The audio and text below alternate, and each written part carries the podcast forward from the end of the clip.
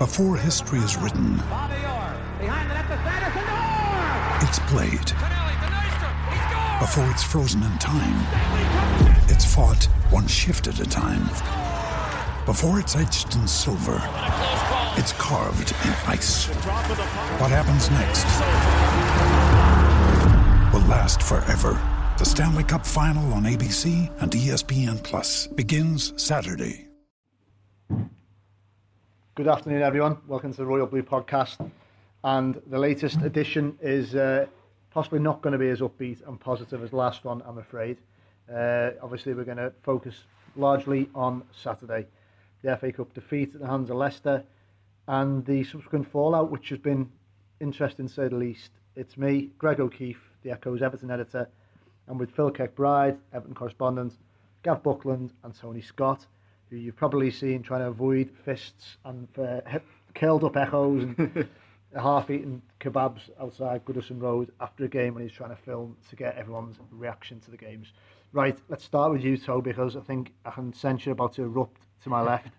Um, no one was in a good uh, frame of mind after that, that game, and still aren't. But what's your thoughts on the match itself?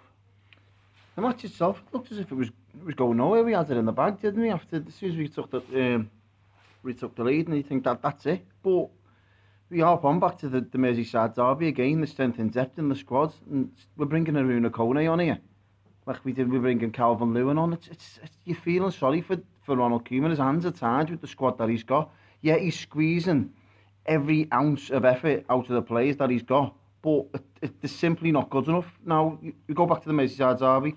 What did we bring on? Calvert-Lewin. Liverpool bring on Daniel Sturridge. They get the winner.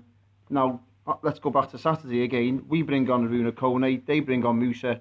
And he scores two goals. I'm afraid just that's just a difference because there's nothing in them games. There's nothing in the Everton Liverpool one. There's nothing in the Everton Leicester one. But that extra bit of quality off the bench that Ronald Koeman wants, he hasn't got.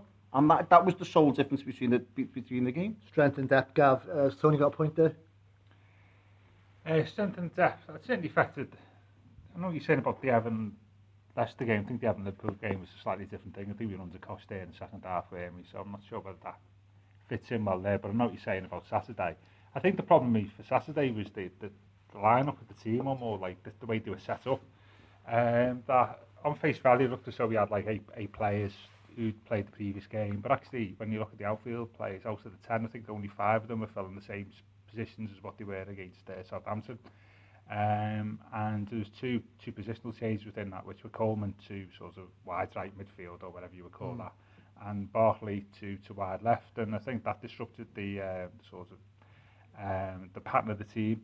Uh, haven't played reasonably well in the second half against Southampton, um, and it meant Bar- um, Coleman and Holgate just didn't work in the first half. They did for a number of reasons where they were getting each other's way. And I think um, you know it, it it's a big jump to go from full back to right midfield, even though Coleman started his career there, and, and that showed to me on on Saturday. Uh, and that affected Holgate's game. And, and if you watched Everton over the last 18 months or so, you know that Barkley may be many things, but a wide left midfielder, he, he ain't. Um, and I think um, that, um, you know, that start, the way the team was set up, didn't help us. Um, and that affected us in, you know, during the game. And, and Ross was, was going back to your point, Yeah. out. I mean, I know, I know what you're saying, but Ross was taken off, wasn't he? We You weren't know, doing like, much though, uh, was he, Gav? Well, that's what I mean. But you know, Barry was still on the pitch, wasn't he? I mean, Well- that's one of the things that supporters have picked up on. Haven't A they? lot when I spoke to the fans outside the ground after the match, and they said, "Why was Gareth Barry left on the pitch for 90 minutes, treading water?" No, Well, and, and I, is the question, that- I know the answer that I the gave. decision of, of, of someone you feel sorry for? Yeah, yeah, but the thing is, is that what's his alternative? Come on, who's who's on that bench? Who's on that bench? To, Here's, here's one for you. The conspiracy theorists, he's one, he's one to add to it. And I can't take credit for sort of, you know, maybe all of this, but, you know, as you've mentioned there, Michael Ball in his column yesterday and this morning, you've seen it. He, he said he couldn't understand at all why Barkley was brought for Koné, but just while you were talking there, it just came to me, I just wondered, has Ronald done it to make a point? Has he gone, right, I need a striker to come on the, onto the pitch here to, to really jumpstart this this game, get us back into it. And I'm going to make a point that the only striker I've got available is Arouna Koné. that's cutting your nose off to spite your face. Well, I isn't it? don't know. I'm just asking the question. Well, it's like saying Klopp played all the under 23s to prove a point that his squad's not good enough. I don't know. You, you know, I think uh, Yeah, just true. if, Uh, you don't do Yeah. that against an F. That, that's hurting the football club more than your own self pride. I, I think that's a fair point. So, but I, I also see Phil's point. I mean, there- there's at least one former Liverpool manager who's an expert at that. Uh, my Liverpool supporting friends tell me, um, and um, I, I, there's a point. But it, it, it, Tony's right. It just shows you, you know, our lack of strength and depth, um, which was which was was there, and also, you know, dare I say, what was shown in the in the you know Koeman's comments afterwards about how how you know urgently that needs to be addressed. No, no, what something surprised me. Well, it, doesn't anymore now. Is that we lost in the derby a couple of weeks ago, one 0 last minute killer. Interviewed the fans after the whistle. Oh, it's one of them. Used to it now. And we got knocked out of the cup in the first round. Again, and I interviewed the fans. Ah, it's one of them, and it's just another year goes on, 23 years. I'm thinking, how long is this going to go for? Just accepting it. I'm thinking. I'm thinking, this is why. I don't know what it is we need to change, but everyone's just come accustomed to losing now. I don't know whether it's the board, the fans, the players, the manager. We're just so accustomed to, oh, well, it's one of them. 23 years, we go again. We'll lose next year's derby. We'll lose another cup game, and we'll go on for 24 years and 25 years. It's, it's sad that we're accepting it. And I wonder if if Liverpool, Tottenham, Man United, Manchester, all these teams that Everton aspire to be or be be amongst the category of, if Manchester, all them teams were knocked out in the first round of the FA Cup at home to Leicester, and if they were losing last minute winners, uh, last minute, if they were losing last minute games against the derby rivals every single season, the fans would be up in arms a lot more, and the, the boards would be up in a lot more. I think that the whole responsibility on the football club needs to change, and I don't know what it is. Yeah, but let's listen to last week's pod. I don't think people accept it, and that's why there was so much posit- posit- positivity. hate that word. It always reminds me of the Spice Girls for some reason, you know. um, but you know, you know what I mean? It's like that's why there was so much, you know, goodwill and, and around last week's um, general meeting, wasn't it? Because people saw a way from that of of addressing those sort of last minute defeats, getting knocked out in the cup in the third round as a way forward. If people were blasé about it, they just wouldn't really pass any comments about the, the general meeting. The fact that they see a little bit of light at the end of the tunnel indicates to me that people still do take it to heart and don't like getting beat in the third round or don't like losing derbies. Well, why have we come accustomed to it for so long then, Gav? I- I- It's the norm now, isn't it? We get knocked out of the third round. well, we I'm, got to- I'm losing the it. League Cup, we the got League to Cup. Well, it's all right. semi-final Last last minute failures every single year. It's been going on for far too long. but, but it goes back to when we Heartache. when we had the same conversation after the derby. This isn't this th- that 22. You know, we're talking about a new era now, aren't we? So it's the start of a new era. It's going to hopefully change it. So yeah, we've become accustomed to it. You say, and fans say the same. But that's but that's what was before this. This team is being changed. This club is being changed. So come back to me again in another 22 years, and if they have the same hmm. response, then we've got a concern. Pro- yeah. You know what I mean? In that Yeah, I know what you mean. That's, it's a valid point that you make. The problem Everton have got and, and Farhad Moshiri's got is you can't quite so easily truncate people's emotional football following lives and say, right, un, underwrite, write off all that ups and downs, mostly downs, equally all those disappointments, all those hardships you face as an Evertonian, and just s- wipe the slate clean. You may never have seen Everton win a trophy in your life, lifetime. Wipe the slate clean and go to reset the calendar to year FM, Farhad Moshiri, and off we go. People can't quite hmm. so easily do that. And that's why I think we go from the elation of the general meeting to the frustration of not getting deals over the line by the second week of January. but going back to the to the disappointment, the te- you're not going to change that though equally, in one in one in one six month period. So it's it's double edged sword, isn't it? You, you, What, it's, what do we diff- it's difficult, and it's you know it's far too long. But I think the fact that the new investors in, on board, a new manager with ambition, a new a new feel about the place, generally speaking, that that situation aside, got to feel. You've got to look forward more. I think that that's that that's the key because But don't they need to see that, Phil? They need to see three or four 25 million pound signs. they need well, to yeah, see all the this team because needs, well, the team needs to get better, obviously. But they're not seeing it. Well, well, well, well not at this very moment. No, obviously. Time, but there's still time.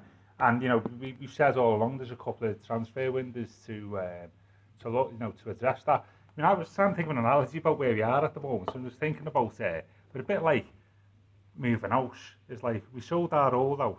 If you're talking about the squad and the, and the team, we sold our old house in, in, in the August. We've been living in temporary accommodation up until like the first week in January. First week in January, we moved into a bigger, better, brighter house, but unfortunately, it's a hell of a lot of renovating. Before we to moved to the waterside apartment. to get it right. And And I still think got that, some of the old furniture. yeah, well. Not yeah. that. And I, you know, so you might go back to your analogy. We might be able to still look at our old home, but we're living in our new home, but it needs a hell of a lot of renovating for us to, Yeah. to get it right and, and, and to, to be comfortable. And I think that's the best analogy I can, I can draw that we can all associate with where, where we stand at the moment. Well, uh, just drawing back onto that, the, the final 11 that finished the game, there was one Ronald Koeman sign. Does not say a lot. The, the, the hand he's been dealt with is just full of David Moyes, Ted Woods and Roberto Martinez's signs, isn't it? I think, I think Everton are going to, the you know, the board, and Ronald Koeman and Steve Walsh are going to face growing pressure. The, the longer the wait for for new uh, recruits it goes in January because of what we've just discussed here. The summer, again, there was mitigation. It, it was a new system. Didn't go to plan. People have said all along January has to go. We've all said it. You know, ad infinitum. January has to be smoother. Things have to happen earlier despite the excuses about it's not a very good window to work in. And we're sensing things aren't going quite as, as Ronald Koeman would like. So I think fans are entitled to feel frustrated, and especially when it's compounded by results like Saturday, where you effectively get the only real significant hope of doing anything this season to make it memorable or to make it feel like a special season extinguished in such a lackluster fashion. You know, without kind of dwelling too much on the game because we've all probably poured over that or, or not. Some people probably didn't even want to, want to watch match today. Phil, I just wanted to check what you thought about Ronald's assertion that Tom Davies was the best player on the pitch.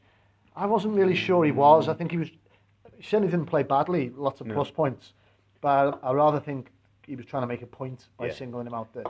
Yeah, no, I agree. I thought Tom had a decent game. I didn't think he was necessarily, you know, that, if that's the manager's opinion, that's his opinion. But I suspect, as you say, he was perhaps trying to reinforce a point that, in inverted commas, the best player on the pitch was a young lad making his fourth ever Premier League start.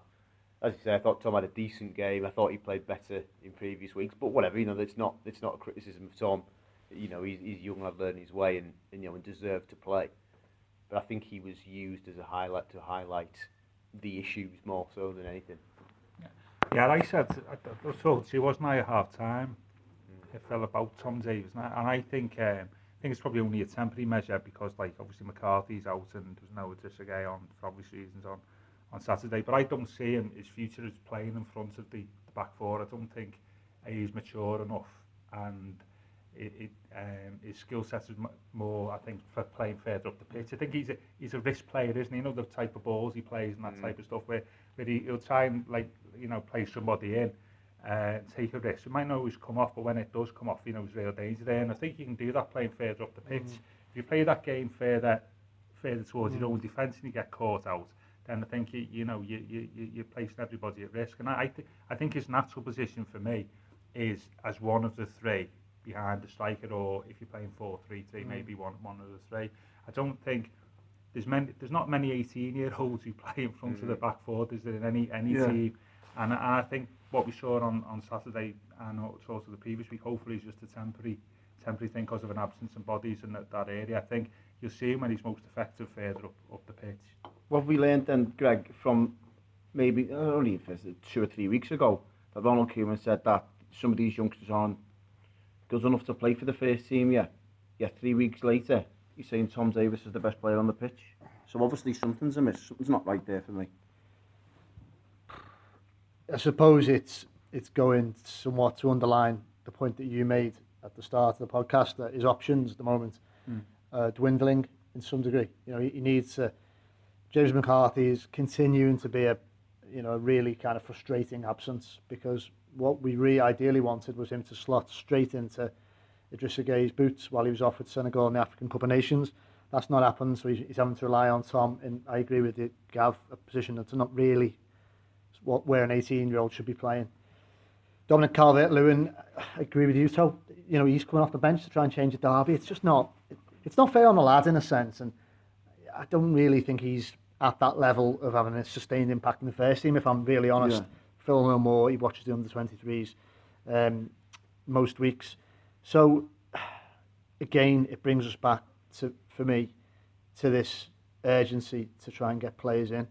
I mean, where we're at at the moment, obviously, just to underline people who've been living underneath a rock the last week or so, um, Adamola Luckman, uh, a 19 year old, 18, 19? 19. 19 year old is the only incoming player so far. Um, and Schneiderlin uh, appears to be dragging a little bit. Uh, from what we understand, they haven't agreed a fee yet with, with United. Uh, and Memphis Depay, likewise. Well, take your pick. Initially, we understood that Everton wanted to sign him permanently. Uh, there's some suggestions now that they want to loan him. What we understand, Phil, that United aren't going to sanction any loan to Everton, certainly, No. to another Premier League club. So I suspect Everton are going to get short shrift if they try and you know persuade United or try and ask for a loan.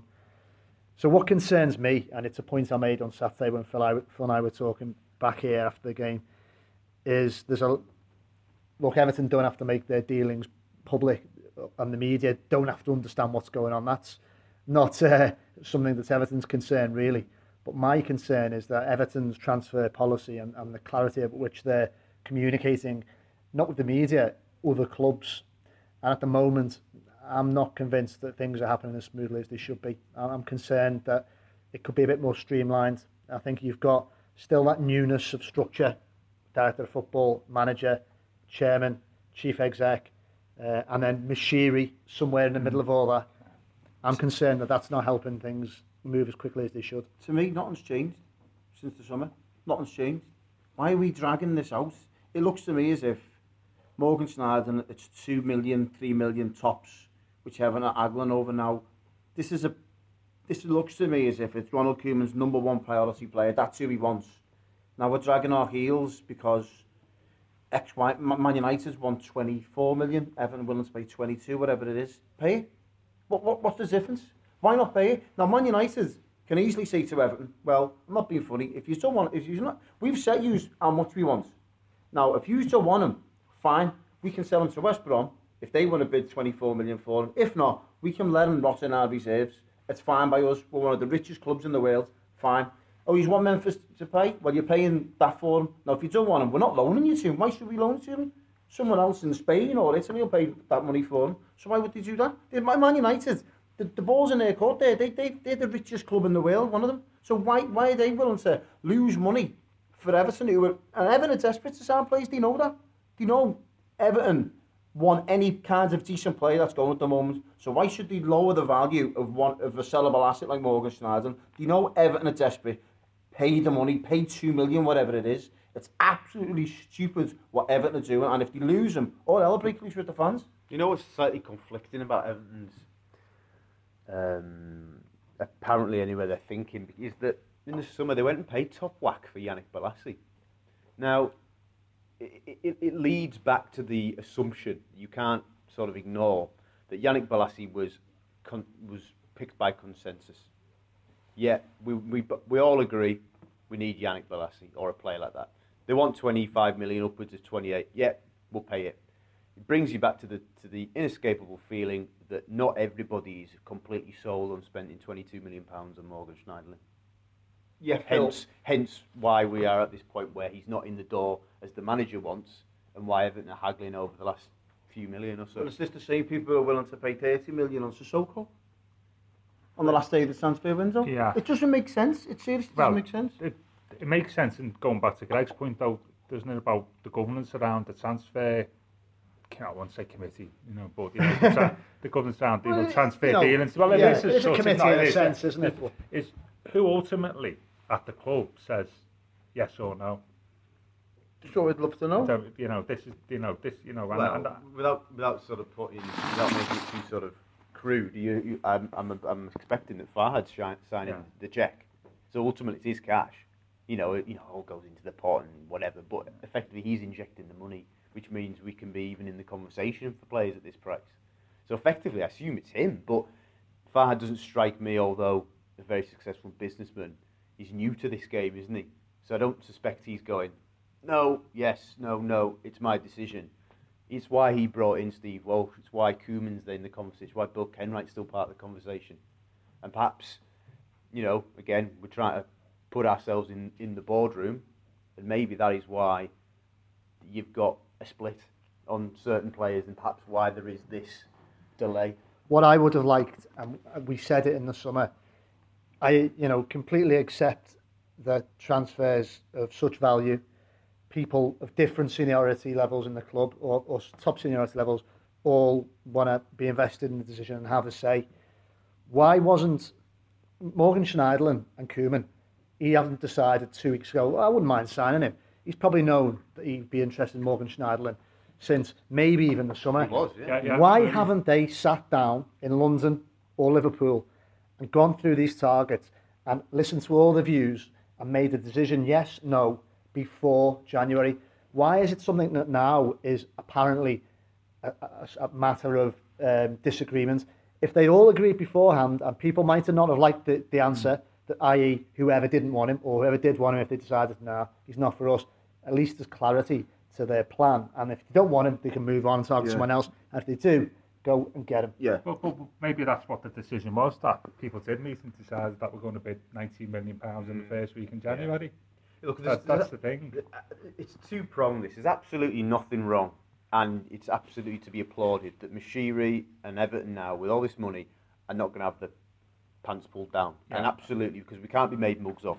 But equally, we have got this money, so there's definitely a feeling that we have to gamble a little bit. We will make, we will have success with some players, but we'll also sign some duds. But that is going to have to be, unfortunately, in the short term, while Ronald tries to inject and jumpstart the team and inject it with quality to get it going again and lift them from this mid-table nonsense that we've had for two seasons. Is that you're gonna we're gonna hit, hit make some hits, also some misses, and that unfortunately is going to have to be the way we operate. But equally, at the same at the same moment, try to be smart with the money, like by signing Lookman, trying to be clever and thinking long term, but equally in the in fully in the in the knowledge that yeah, we'll sign Gueye for seven and a half million. He's been a, mega success. Let's just go and pay twenty two for Schneiderlin. He might not be as good as we want, but we've we've got to trust trust the manager. Well, one person who probably doesn't agree with all that, I know what you just said, Phil, is that Ronald Koeman, we sensed a different, well, a different attitude from him, didn't we, in the, um, in the post-match press conference? Well, We asked him, we asked him about Morgan Schneiderlin, Memphis Depay, and it was two stubborn answers, see the board, see the board. Well, he said, I don't know. I don't know about that. I don't know about that. Um, we'll, we'll come back to Koeman. All I'd, well, and I suppose touching on that, you're absolutely right. They don't want to, uh, and it's to be commended that they don't want to set a precedent of being hard off. Yeah. But you could argue in relative terms, overpaying by two million in this day and age isn't really being had off. My fear is that there's still a bit of a culture, and again, I'm sorry to people who've watched the video we did after the game. I don't want to re- repeat myself, but there's still a bit of a culture of um, d- deal making in the extreme, trying to shave costs down to a really what you could turn around and say was a great deal, which served Everton ever so well under David Moyes when they had a very small budget and they brought in players like Tim Cahill, Lescott, Steels, brilliant. Everton are operating in a different financial world now Yeah. and with different aims. Yeah, and the, point, the other point to say on that is, when did they buy Schneiderlin? Was it In the summer of 2015. 15? So since there's been a major jump in transfer fees in that time, so 20 buying them for 22 million now is probably the equivalent of buying them for 24, 25 million then, isn't it really, if you mm. think about it, because of the, the ramp up in transfer fees last year because of all the TV money, we've spoken that before. So you're not you're not exactly comparing like with like comparing the 22 against the 24. So I, I'd say that. I, I, do, do think just just one point I think Tony touched on before and tying with Phil's piece from Saturday is is this, does that show an inherent weakness in any academy system that when players are needed, there's no there's never enough players in the academy good enough to step into the first team, even just for a, a couple of games. You, you you mentioned this. You mentioned that Tony about what Ronald had said, mm. and Phil, you touched on this on Saturday, didn't you? About talking about our policies being when we've needed players, younger players, we've gone out and bought, mm. bought them. Oh, you mean Which Lookman? did- Oliver Ryan. Yeah, yeah, and Holgate and stuff In like Royal that. Blue. Yeah, yeah, Royal yeah. Blue, yeah. You know, and I, I, that's the concern I've got about which you said before about the academy, that the difference you know years ago where you could bring three or four young from players from the reserves, younger players in for the short term, when, and you don't appear to be able to do that now.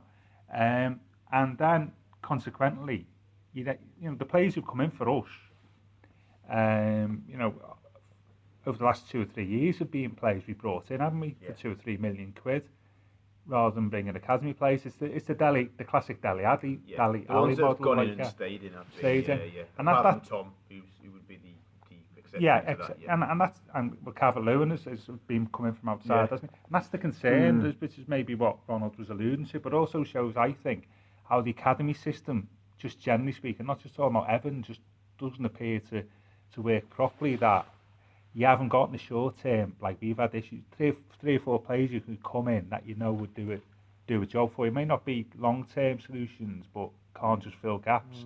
So you end up having to bring in Arouna Koné on Yeah. on on, on Saturday, um, and and that, that that needs to be looked at um, by all clubs, but probably maybe ourselves.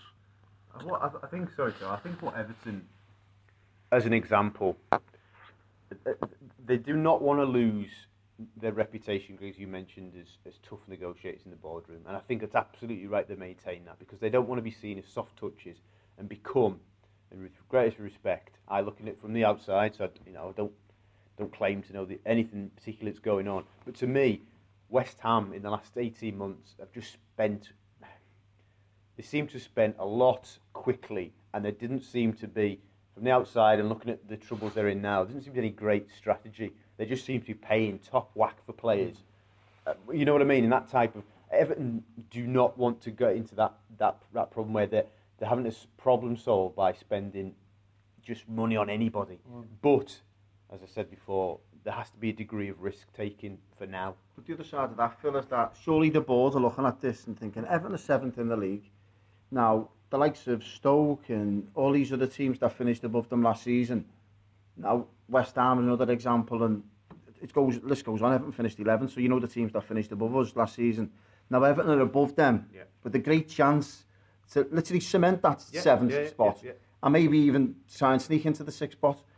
Now you're looking at it thinking he's got every ounce of effort out of these players that he's been left with. Now surely to God, i the list is endless of players we've been linked with.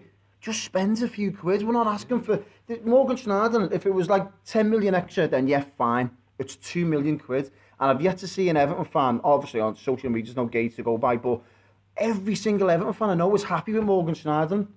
So I, I just, it's a no-brainer for I, me at I all. agree.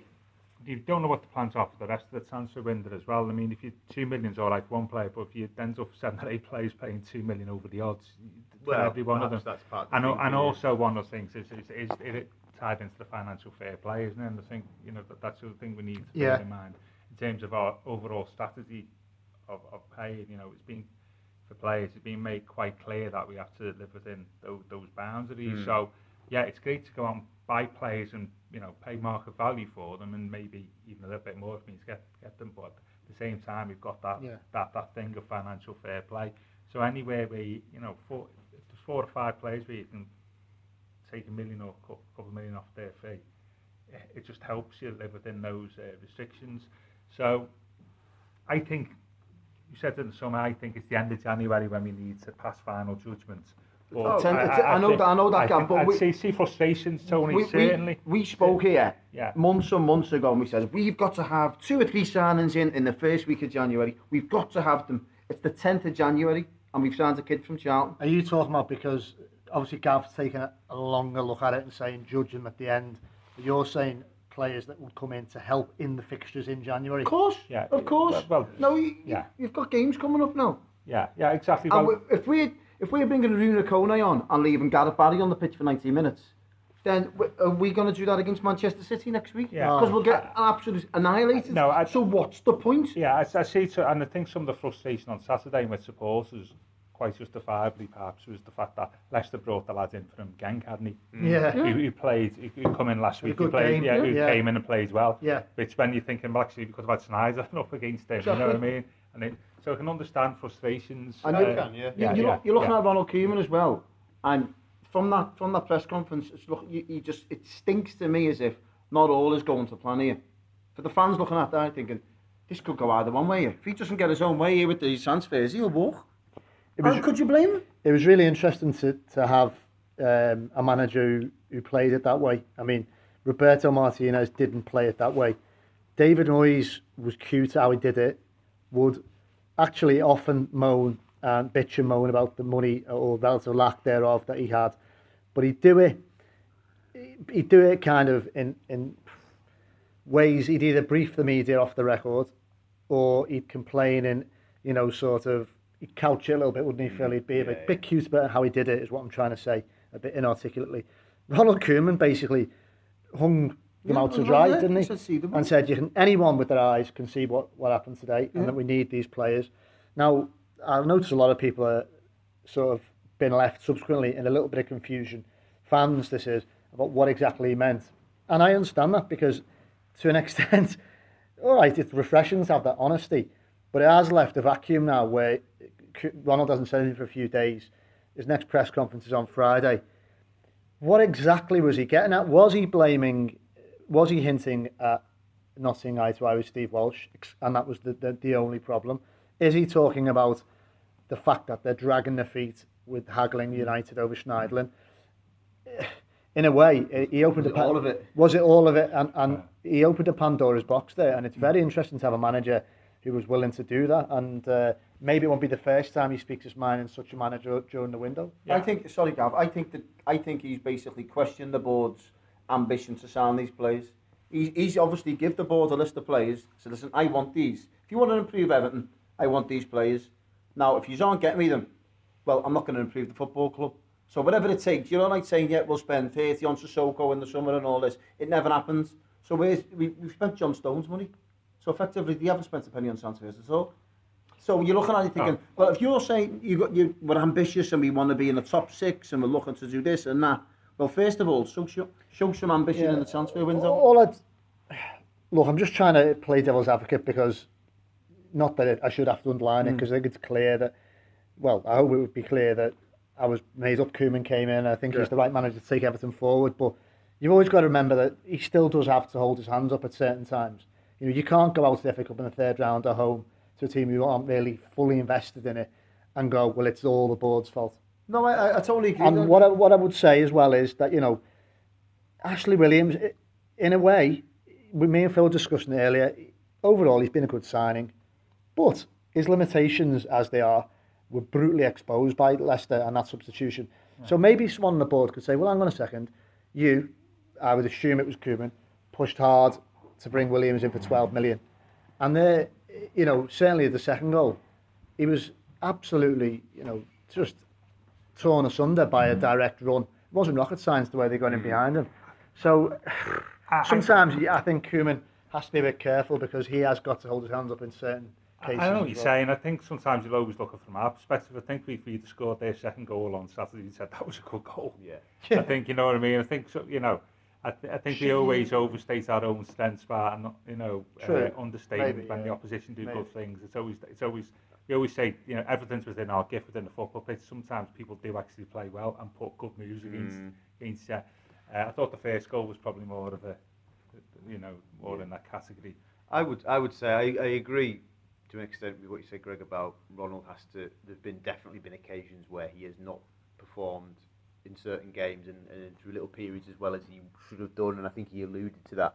But equally, and I'm probably minded to agree if this was his standpoint, he would he would go if anybody was questioning what he's done at Everton, he would just go. You look at the Premier League table, haven't really added to the squad that much, and we're seventh.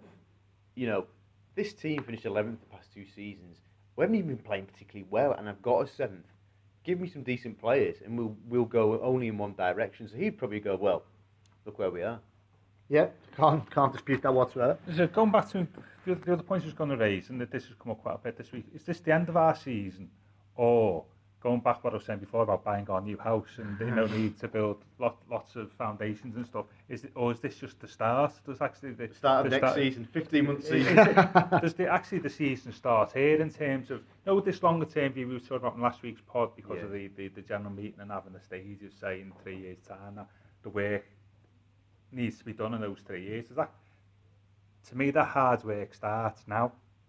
It's Yeah. not the end of the season in some respects, as I say. It's the start of the season. What, what's, I, what's I, think of fe- that? I got that impression and that feeling from the whole um, the whole uh, Southampton game.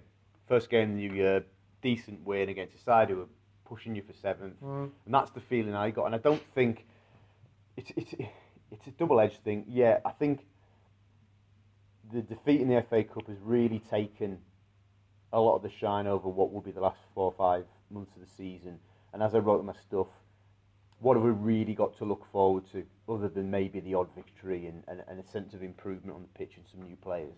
Which is, you know, all good, but really there's not there's going to be much to get supporters off the seats. But equally, as you say, Gav, maybe it has to be seen as the start of, of something. And, and we spoke months ago, didn't we, about wanting to see momentum built Yeah. like um, you know Liverpool did under Rodgers in that that season before they challenged almost won the title. Yeah.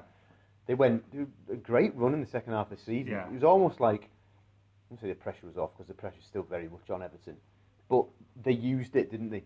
Absolutely. And I, and I think as mu- you know, I was hugely disappointed after Saturday, and I think that was reflected in all our stuff. You know, how we all spoke. But and once we've come out of this window, touch wood with the players he wants, I think we might be sitting here reflecting a little bit more positively. I, I think so. What do you think of that? I think, you know, given that there's probably, well, there's every point in the sense that we're entitled to feel, as Phil said and you said, totally downbeat about what happened. But if you can give yourself the benefit of looking in a bit, bit of perspective, if we do finish the season doing what Liverpool did in that first season under Klopp, and by the end, I think you said this before, by the end of this season, we're seeing Ron, the the nucleus of what's going to be Ronald's team playing Ronald's way, really kind of physical, combative, but entertaining football that goes and outmuscles any of the opponents. Um, and you can see the potential of what might happen next season after another summer of strengthening, hopefully. Then I think fans might be actually, yeah, we'll accept that.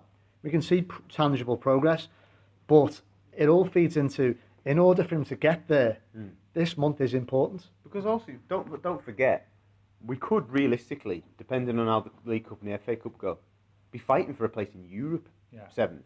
So that's pretty exciting to me. Now I know people say, "Oh, you're naive saying that now after what we've just been through," but as I said, if we come out of the window and it's been a positive, strengthened, uh, we've strengthened, then fighting for, for the potential of, of getting into Europe next season is something to look forward to in many respects. Yeah, I mean, I think the other thing, disappointing thing about being knocked out the cup, it just deprives us of games, doesn't it? Yeah. Um, I think we've got next 12 weeks, we've got nine games. I think we've got, last six weeks we played nine times, and the next 12 weeks we play up until the first week in April, we've only got nine games. We have to think of something to do on the pod, I know that for a start, you know. But so I think that that's the thing, isn't it? So let, let gives us less opportunities to develop what we want to develop for next season.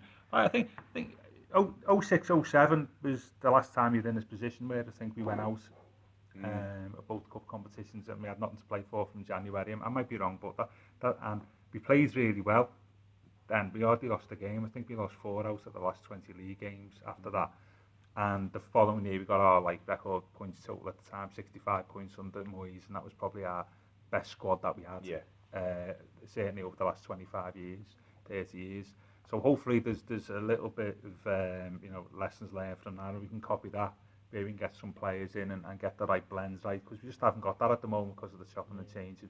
I mean, going back to start, I mean Coleman, Barkley, uh, Valencia behind Lukaku must be about the 12th different trio of Yeah, players yeah. behind we've played behind Lukaku this Yeah. season. So how can we expect to get a blend when that's happening? I mean, I understand where trying to try different things, but the downside of that is you don't get a chance to, to create a pattern. And what we're saying is now we've got an opportunity to get players in to bring good, better quality players in to develop that pattern. And uh, spot on. And if by the end of the season we can see that pattern clearly, palpably, and results back it up as well, that'll be a positive. I just, I don't want to dwell too much on Saturday, any further rather. But when when Koné did come on, oh my God, he looked completely and utterly more bereft of confidence than I've ever seen him. There were a couple of instances when we had credible attacks that could have led somewhere, and the lad just wilted. I almost felt sorry for him. You know, he did not want to know. He did not want to take a shot. Um, I think he is shot as a player. I think his confidence has vanished. The pace that he once had when he tore us apart in the same flaming competition when Mm, Yeah. under Martinez had long gone.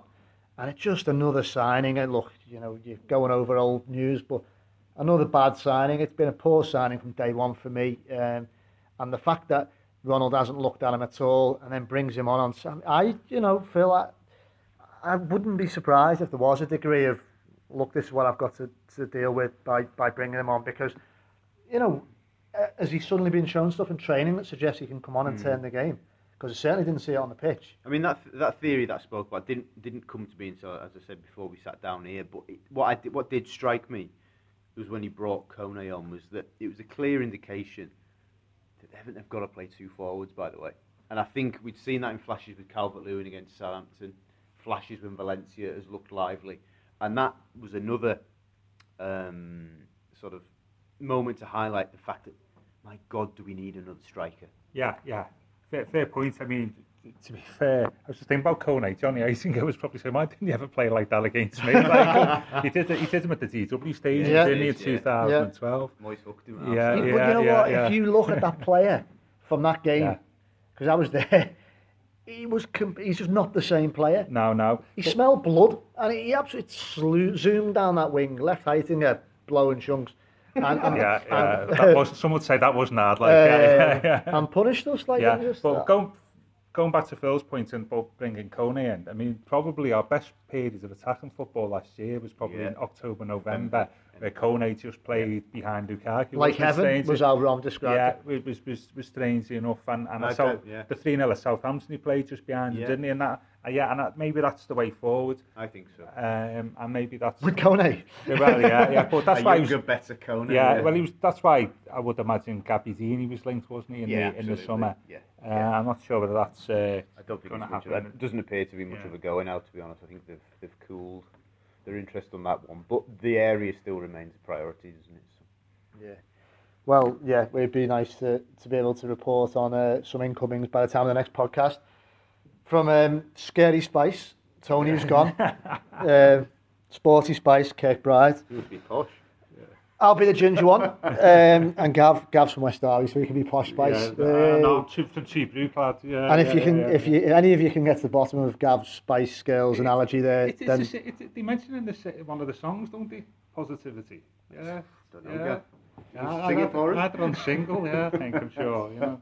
and this man, believe it or not, is one of BBC Radio Mersey's music experts, and he, I, I, I don't know. Tell you what, Check it out. I'll, I'll tell you what, next podcast, I'll, I'll, I'll, I'll tell you the song it's from. Yeah. wannabe. It might be, yeah. That was all about you know affirmation and, and Yeah, I kind of think like girl positivity. power. Is that what you were thinking? I think it was the first time I ever heard the word positivity. Mm. Yeah. And then we got Martinez as manager, and you heard it too often. Yeah. yeah. Anyway, right. Thanks for listening, and we'll be back uh, later on the week.